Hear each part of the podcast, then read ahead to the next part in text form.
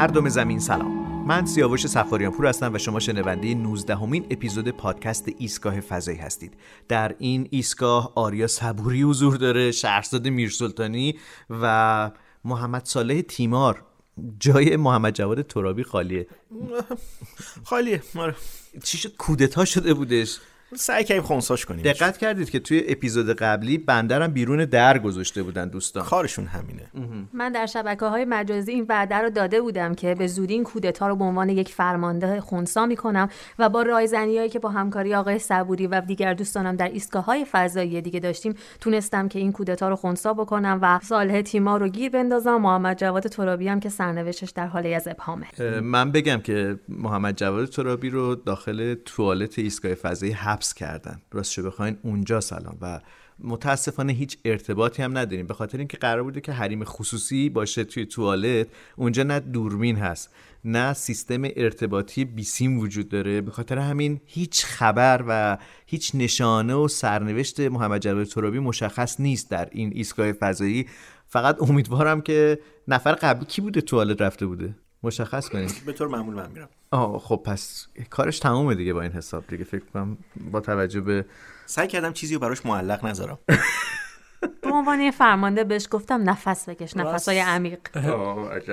خیلی وضعیت عجیبیه. راستشو بخواید محمد جواد ترابی آخرین تماسی که با من داشت تصمیمش بر این بود که ما شهرزاد میرسلطانی رو برگردونیم به فرماندهی یعنی دولت کودتا که همچنان حاکمه. ایستگاه فضاییه. خب چرا حاکمی هستی که اون کودتا چیتون تو توالت تو هم که دستاتو بستن اینجا. حالا نمی‌خواستم بگم به شنونده ها شهرزاد میرسلطانی رو بیاریم به ریاست. فقط قبول بکنه که حقوق یه نفر رو بگیره دیگه. اون حقوق دو نفر ما بهش ندیم. اینقدر این ایستگاهتون خرج داشت که من همون موقعی هم که حقوق می‌گرفتم همه چی خرج ایستگاهتون می‌کردم. کدوم حقوق؟ این ایستگاهتون ایستگاهتون که میگه من فقط ببخشید مجبورم بگم که صالح تیمار رو متاسفانه لباس فضاییشو در آوردن دست بسته الان اینجا معلق رو هوا و نمی‌تونم توضیح بدم که چیا دارم می‌بینم دیگه. و هر حال محمد جواد که در توالت ساله هم که اینجا معلق هیچ حلقه اتصالی به ایستگاه نداره.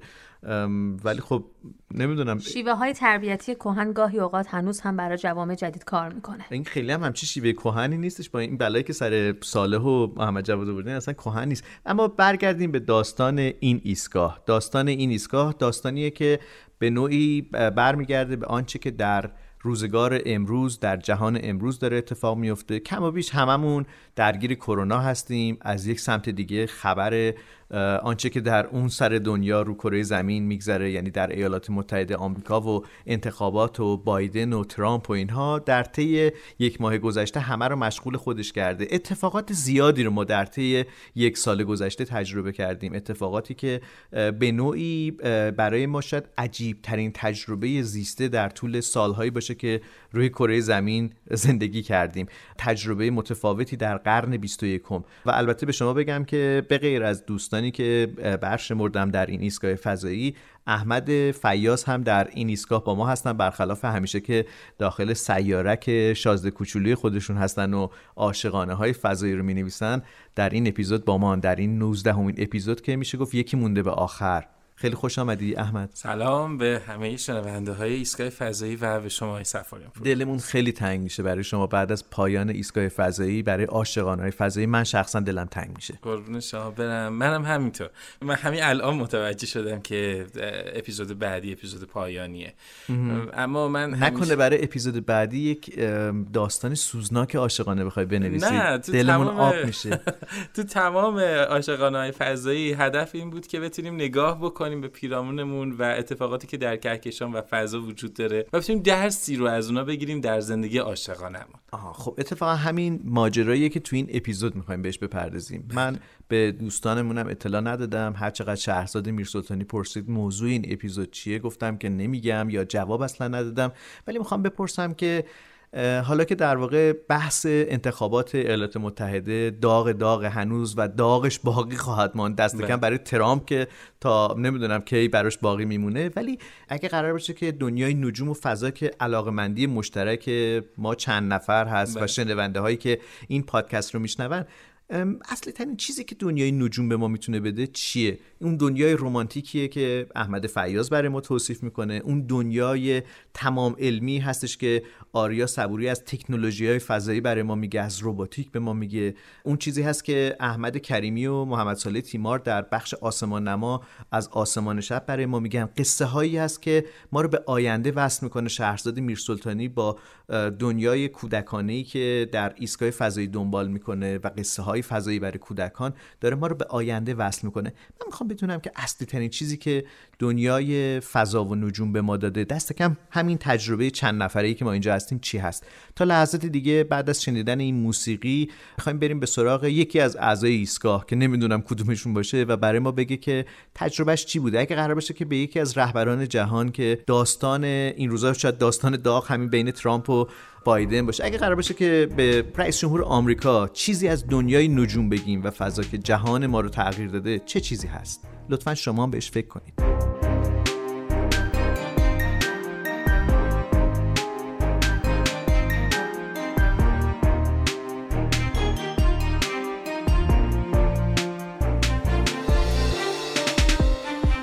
صدای ما رو از ایستگاه فضایی میشنوید و از بچه ها از ساکنان ایستگاه چند لحظه پیش پرسیدم که دنیای نجوم به شما چی داده؟ اگه قرار باشه که یافته ای از بشریت رو برای مثلا یکی از رهبران جهان مثل بایدن یا ترامپ تعریف بکنید چی میگید که شاید اونها رو فروتنتر بکنه نسبت به جایگاهی که هستند؟ من میگم من میگم.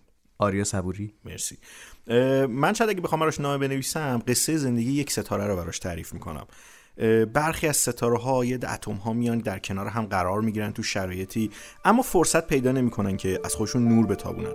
برخیاشون فرصت پیدا می‌کنن که اون نورانیت ایجاد بشه اون حرارت دماه پرتوهای مختلف ایجاد بشه و حالا می‌تونن ابعاد مختلف داشته باشن. اما همشون در نهایت با یک انفجار مهیب یا گاهی با یک خاموش شدن رو به تاریکی میرن و از بین میرن. این درس خیلی خوبیه برای ما. اینکه بدونیم که از یک جای شروع میشه و حتما یک جایی هم پایان داره و اینکه بدونیم ما هر چقدر بالا باشیم از طبیعت از سیاره ها از ستاره ها از صحابی ها از عالمی که 13 و 8 میلیارد سال از عمرش لاقل بر اساس یافتهای فعلی ما میگذره بزرگتر نیستیم و داستان زندگی یک ستاره باید باعث بشه که ما به این جهان فروتنانه و با دقت خیلی بیشتری به طبیعت نگاه بکنیم. این قصه هستش که من دوست دارم برای یه سیاستمدار تعریف کنم. داستان زندگی یک ستاره.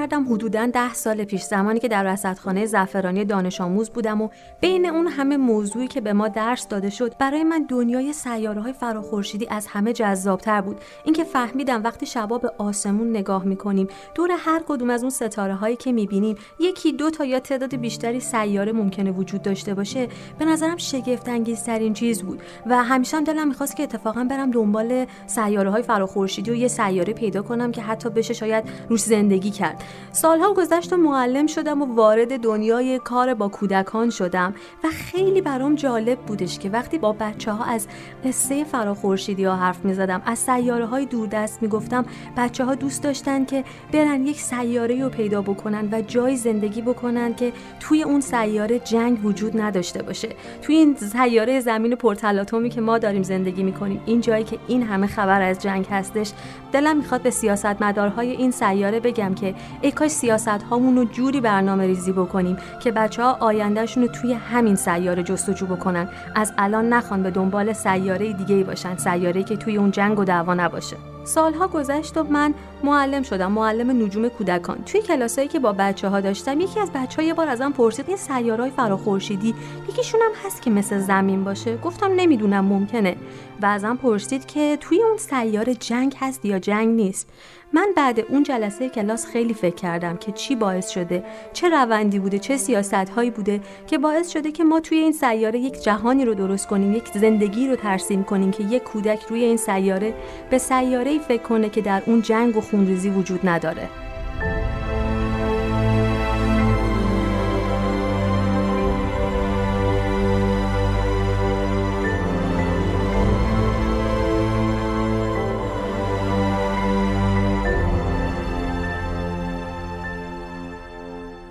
فکر می‌کنم من هم باید از سیاره های فراخورشیدی صحبت کنم. اما زاویه دیدم یک مقدار متفاوته.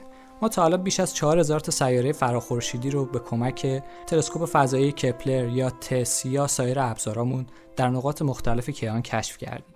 سیاره هایی که هنوز که هنوزه داریم اونها رو بررسی می‌کنیم که آیا امکان وجود حیات در اونها هست یا نه. تا الان به هیچ جواب قانع کننده یا هیچ جواب امیدوار کننده ای نرسیدیم. حرف مهمی که توی این تحقیقات نهفته است اینه که حالا حالاها ما مهمان زمینیم و زمین خونه که باید به خوبی ازش مراقبت بکنیم. در دنیای مصرفگرایی در دنیایی که سرمایهداری داره اون رو به سمتی می‌بره که ما هر روز بیشتر از دیروز منابع زمین رو مصرف می‌کنیم بدون اینکه به طبیعت اجازه بدیم این منابع جایگزین بشه شاید بهتر باشه رهبران جهان به فکر چاره ای باشند برای نجات زمین. زمینی که حالش خوب نیست و معلوم نیست چقدر دووم میاره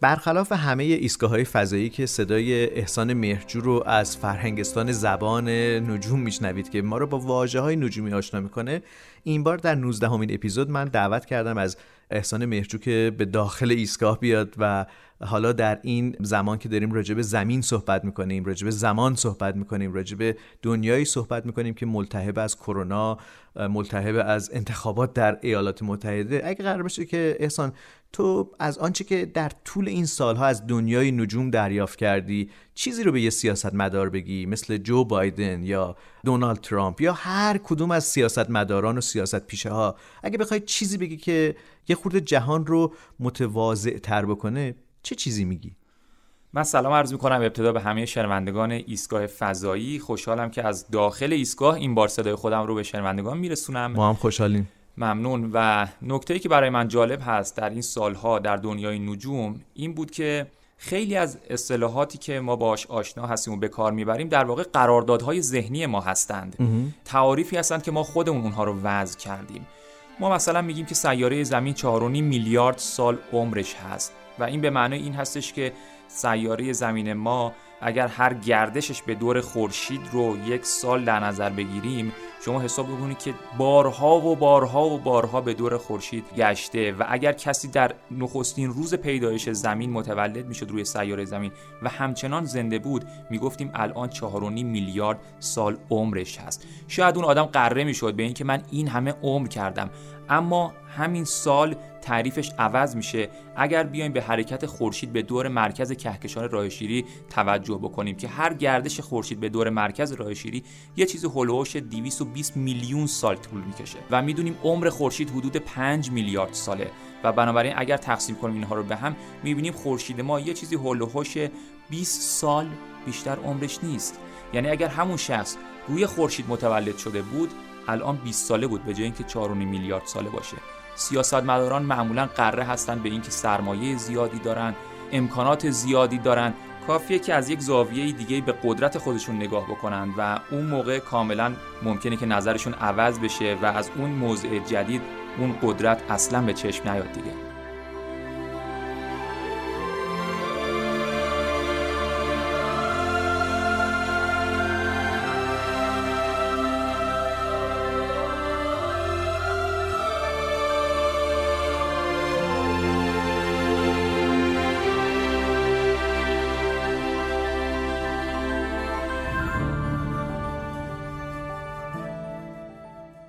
حالا وقت اون رسیده که بریم به سراغ احمد فیاض و عاشقانه های فضایی.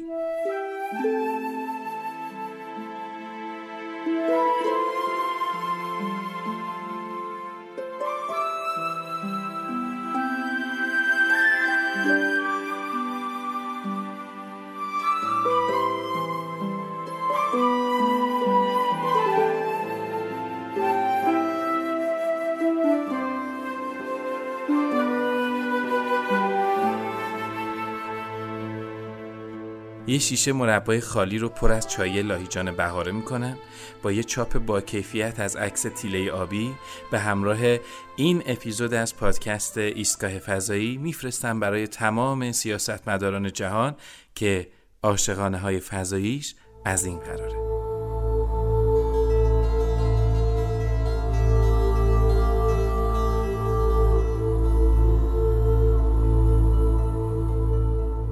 وقتی اینجا توی ایستگاه فضایی چیزی خراب میشه ما باید تعمیرش کنیم. قبل از اینکه باعث نقص فنی بشه و کار دستمون بده. اینجا حتی اگه قطعه کاملا داغونه هم بشه ما باید تعمیرش بکنیم. چون توی فضا هیچ فروشگاه لوازم یدکی فروشی ایستگاه فضایی که وجود نداره. اما کافی بود روی زمین بودیم. مهم نیست چی هر چی که یه خش ساده روش میفته یا یه ترک کوچولو برمیداره ما به سرعت میذاریمش کنار. روی زمین تعویز خیلی راحت تر از تعمیره. حتی کم خرجتره برای همین ما با کوچکترین اتفاقی هر چیزی رو تعویز می‌کنیم. حتی خیلی وقتا هم نمیگیم این به کار میاد نمیاد. توی چشم به هم زدن یه جدیدش رو می‌گیریم و تمام. کاش فقط توی لوازم و تجهیزات و اینجور چیزا بود. بعضی از ماها حتی آدم ها رو هم تعویز می‌کنیم. مثلا کسی که کلی وقت برده بشناسیمش کلی خاطره خوب داریم باهاش کسی که بعد از کلی روزای قشنگ درست وقتی هر دوتا بلد هم شدیم و می‌دونیم چه بویی و دوست داره. ژاکت چه رنگی بهش میاد و فسنجون و ترش می‌خوره یا شیرین؟ به خاطر یه اتفاق کوچیک که ضربه زده به رابطه به جای تعمیر اون ضربه کل رابطه رو یعنی اصلا اون آدمه رو عوض می‌کنیم. ولی حواسمون نیست که شاید این آدمای جدید برای ما جدیدن. اما اونا همونایی که از آدمایی ضربه خوردن که جای تعمیر تعویزشون کردن. برای همین ما موندیم و کلی رابطه های تعویزی تعمیر نشده.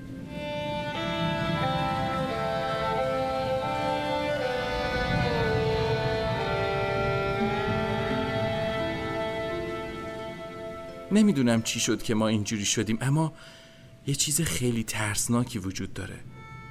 اونم اینه که ما هممون به صورت غیر هماهنگ در یک حرکت جمعی داریم کاری می‌کنیم که زندگی توی زمین کم رنگ بشه. و حالا این روزا هر چند وقت یه بار خبر یه مأموریت فضایی برای پیدا کردن حیات در سیاره های دیگه منتشر میشه. من تو این فکرم که آدما اینجا هم جای اینکه در یک پیمان بزرگ جهانی به فکر تعمیر و مرمت کردن زمین باشن تو فکر تعویز زمینن. برای همینه که همیشه دنبال یه جایی بودن که مثل زمین باشه. و حالا که دیگه تقریبا مطمئن شدن جایی مثل زمین هیچ کجا وجود نداره دنبال سیاره‌ای میگردن که از شرایط منفی صفر به شرایط اولیه حیات برسوننش و با انجام اقداماتی اونجا رو شبیه به زمین کنن. اما می‌دونی کافیه یه بار زمین رو از این بالا ببینه. درست مثل عکس تیله آبی که 16 آذر 1351 فضانوردهای مأموریت آپولو 17 از فاصله 45 هزار کیلومتری زمین در مسیر کره ماه گرفته بودن. اون وقت من مطمئنم بهتر میشنویم صدای توکاها رو اول صبح از روی درختای نارون. با جون و دل بو می‌کشیم نعنه های کوهی رو توی روز بارونی. با دقت می‌بینیم حرکت دسته پرنده ها رو توی آسمون و دسته ماهی ها رو توی اقیانوس.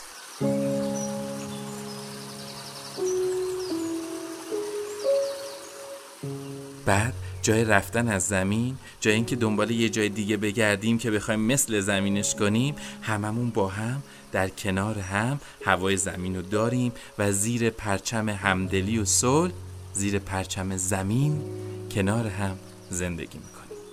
برای تعمیر زمین باید از تعمیر رابطه ها و رفتارامون شروع کنیم و ابزار تعمیر کردن عشق عشق و عشق.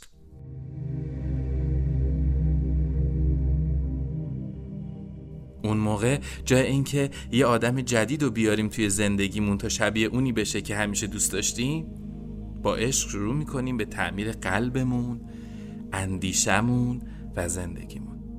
به امید اون روز که هممون با رابطه های تعمیر شده در زمین تعمیر شده زیر اولین برف سال قدم بزنیم تا هر جایی که دوست داریم. چون اینجوری رابطه کشورها با همدیگه هم تعمیر شده و فقط یه مرز وجود داره.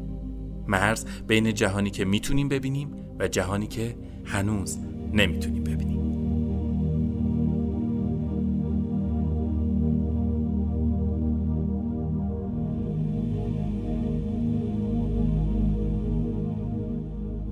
عاشقانه های فضایی بود. با صدای احمد فیاض و دعوت ما به تعمیر کردن. چیزی که خیلی وقت یادمون رفته.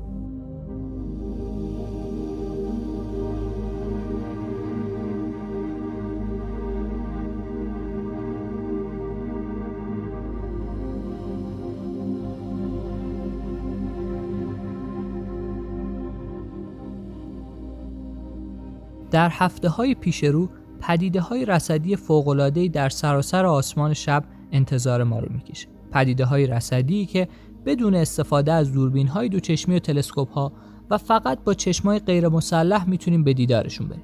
در این اپیزود می‌خوایم از دو پدیده کم نظیری صحبت بکنیم که شاید بشه اونها رو در لیست زیباترین پدیده های رصدی سال 99 قرار بدیم. اجازه بدید با پرفروغ ترین بارش شهابی سال شروع بکنم. بارش شهابی جوزایی که هر سال دهه سوم آذر به اوج خودش می‌رسه و تعداد زیادی از علاقمندان به نجوم آسمان شب رو به زیر آسمان میکشونه. این بارش شهابی امسال از شامگاه 23 آذر تا صبحگاه 24 آذر به اوج خودش می‌رسه و برای نگاه کردن بهش به هیچ ابزار رصدی نیاز نداریم. کافیه از منابع آلودگی نوری دور بشیم، زیراندازمون رو پهن بکنیم و چشم به راه شهابهای جزایی بشینیم. شهابهایی که کانون بارششون در صورت فلکی جوزا قرار گرفته ولی احتمال دیده شدنشون در سراسر آسمان یکسانه. توصیه ما اینه که زیر آسمان تاریکی برید، زیر اندازتون رو پهن بکنید، به بالای سرتون نگاه بکنید و بهتره که شعاع سی چهل درجه ای اطراف کانون بارش رو ببینید. شاید شانس دیدن تعداد بیشتری شهاب رو داشته باشید. عامل ایجاد این بارش شهابی یک سیارکه. برخلاف بسیاری از بارش های شهابی دیگه که عامل ایجاد اونها دنبال دارها هستند عامل ایجاد این بارش شهابی سیارکیه به نام فیتون که با قطر تقریبی 5 کیلومتر در حال گردش به دور خورشیده.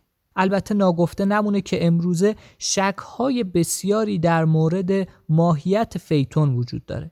عده اون رو دنبالدار مرده مینامن و عدهای معتقدند که اون یک سیارک معمولیه. اما باید دید که در سالهای پیش رو اخترشناسان چطور پرده از اسرار این جرم آسمانی برخواهند داشت. بارش شهابی به این دلیل اتفاق میفته که سیارک ها یا دنبالدارها ذراتی رو در مدار زمین به جا می‌ذارن. وقتی زمین در مسیر حرکت سالیانش به دور خورشید از نزدیکی این ذرات به جا مونده عبور می‌کنه این ذرات که اغلبشون به اندازه سر سوزن هستند در دام گرانش زمین به سمت زمین سقوط می‌کنن و بعد از برخورد با مولکولهای جو میسوزند و نورهایی رو به وجود میارند که ما به اونها میگیم شهاب. در مقطعی که یک بارش شهابی رخ میده ما شاهد تعداد زیادی از این برخوردها و این نورها در سراسر آسمان شب هستیم. امسال آهنگ ساعتی سرسویی یا همون زدچار بارش شهابی جزایی یه چیزی بین 100 تا 150 پیش بینی شده و این نشون میده که با یک بارش پرفروغ مواجه خواهیم بود.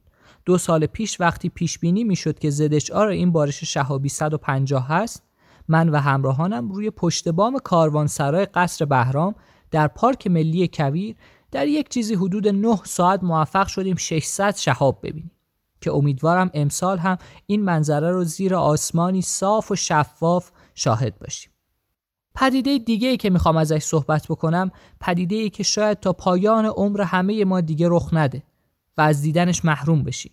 پدیده ای که شامگاه جمعه یکم دیماه اندکی بعد از غروب خورشید در جنوب غرب آسمان قابل رویته و اون هم یک مقارنه استثنایی بین مشتری و زحل.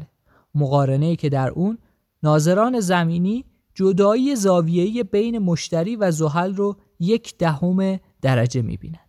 اگر چشمان تیزبینی داشته باشیم می‌تونیم زحل رو مثل یک نقطه کم نور در کنار مشتری که با قدر ظاهری تقریبا منفی دو میدرخشه و از زحل پرنورتره ببینیم. اگر چشمانمون تیزبین نباشه مشتری و زحل رو مثل یک جرم آسمانی می‌بینیم و برای تفکیکشون باید از یک دوربین دو چشمی یا یک تلسکوپ استفاده بکنیم. توصیه من اینه که شامگاه یکم دیماه با چشم غیر مسلح به این سوژه نگاه کنید و اگر دوربین دو چشمی یا تلسکوپی هم در اختیارتون هست حتما به استقبال این پدیده برید تا بتونید حلقه های زحل رو در کنار قرص مشتری تفکیک بکنید و منظره ای رو ببینید که احتمال زیاد تا پایان عمرتون نخواهید دید. آرزو می‌کنم شامگاه 23 آذر تا صبحگاه 24 آذر و همچنین شامگاه یکم دی آسمان صافی بالای سرتون باشه تا شاید شانس دیدن چنین پدیده های فوق ای رو داشته باشید.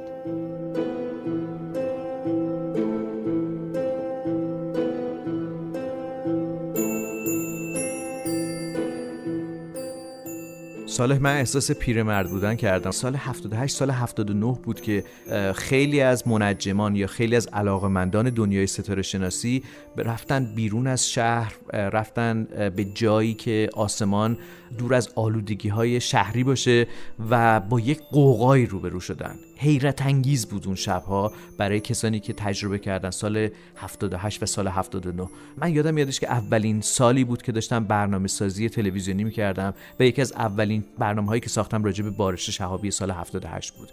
راجع به بارش شهابی بود که در آبان ماه رخ می‌داد و یک آبان رنگارنگ رو ایجاد کرده بود اون سال برای ما. برای کسانی که اصلا شاید اون سال آغاز دورانی بود که به دنیای نجوم دل بسته شدن. شگفتانگیز بود چرا که پدیده مثل دنبالدار هیل باب رو هم سال قبلش دیده بودن. تابستان سال 78 یک خورشید گرفتگی 20 مرداد رخ داد در آسمان ایران و ایران بهترین نقطه بود برای رسدش بعد بارش شهابی سال 78 سال 79 دیگه بهتر از این نمی‌شد برای اینکه یه نفر دلباخته آسمان شب بشه. خیلی ساله که ما رویدادهایی مثل بارش شهابی برساوشی رو از پیش رو نگذروندیم. دنبالدار با شکوهی در آسمان نیامده که همه رو خیره بکنه.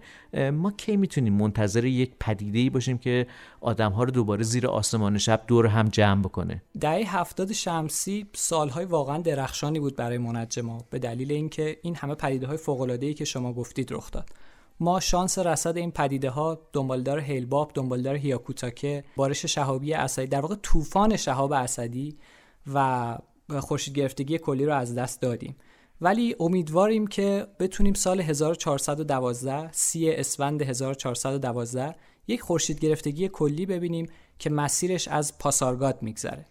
از پایتخت هخامنشیان از جایی که به نوعی تاریخ ایران گره خورده با اونجا با نقطه ای که بسیار پرطرفدار هستش. چه تاریخی گفتی؟ سی اسفند 1412 1412 چیزی نمونده فقط کافیه که دووم بیاریم از این روزگار کرونا از این ماجرایی که هست. آیا پدیده دیگری هم در پیش رو داریم؟ بگذارید اشاره بکنم به یک رخداد هیجان انگیز دیگه که در سال 2031 میلادی رخ خواهد داد. 2031 خب بله اون هم یک نمایش حیرت انگیز از بارش شهابی اسدی هرچند طوفان نخواهد بود ولی به احتمال زیاد یک بارش بسیار پرفروغ با تعداد شهابهای چرا بالا. چرا یه وقتایی زیاد هستش تعداد شهابها یه وقتایی کمه؟ این دقیقا برمیگرده به اینکه زمین از کجای اون توده ای که از ذره های دنبال دار باقی مونده داره عبور می‌کنه. گاهی از نزدیکیش عبور می‌کنه گاهی از میان اون توده عبور می‌کنه.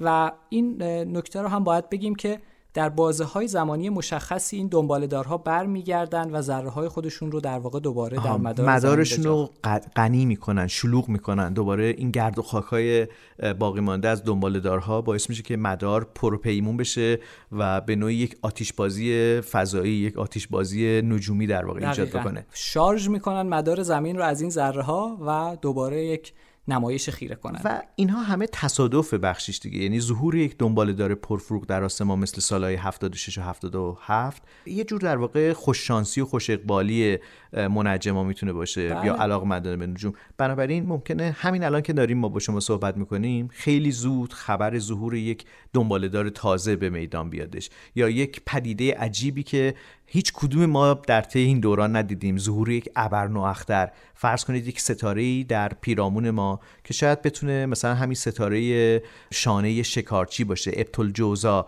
که گفته میشه که خیلی در آستانه انفجار بزرگ هستش. شاید یک انفجار بزرگ رو ببینیم. فکر کنم دیگه فهرست چیزایی که می‌تونیم ببینیم تقریبا می‌تونه کامل بشه خط بخوره اتفاقاتی که برای یک منجم می‌تونه رخ بده. اگر انقدر خوش شانس باشیم بله. ولی خب ما همچنان حسرت دنبال دارهایی که اومدن پرفروغ بشن و نشدن مثل آیسان رو داریم این مایی که میگی شما دهه هفتادی هاست بله دیگه بله. خیلی خوب باشه. به هر حال هر چیزی محتمله.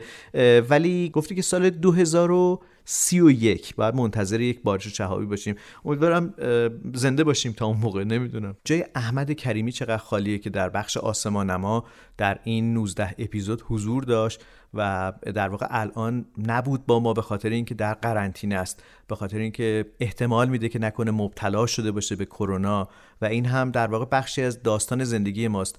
برای شهرزاد میرسلطانی مدتی پیش پیش اومد برای من پیش اومد برای خیلی از ماها این التهاب و این دلنگرانی که نکنه مبتلا شده باشیم به ویروس کرونا وجود داشت. و جاش چقدر خالیه جای احمد. واقعا جاش خالیه و با صدای بینظیرش روایت بخش آسمان نما خالی مونده یه یه چیز دیگه ای هست. یه چیز دیگه ای هست. متشکرم از محمد صالح تیمار.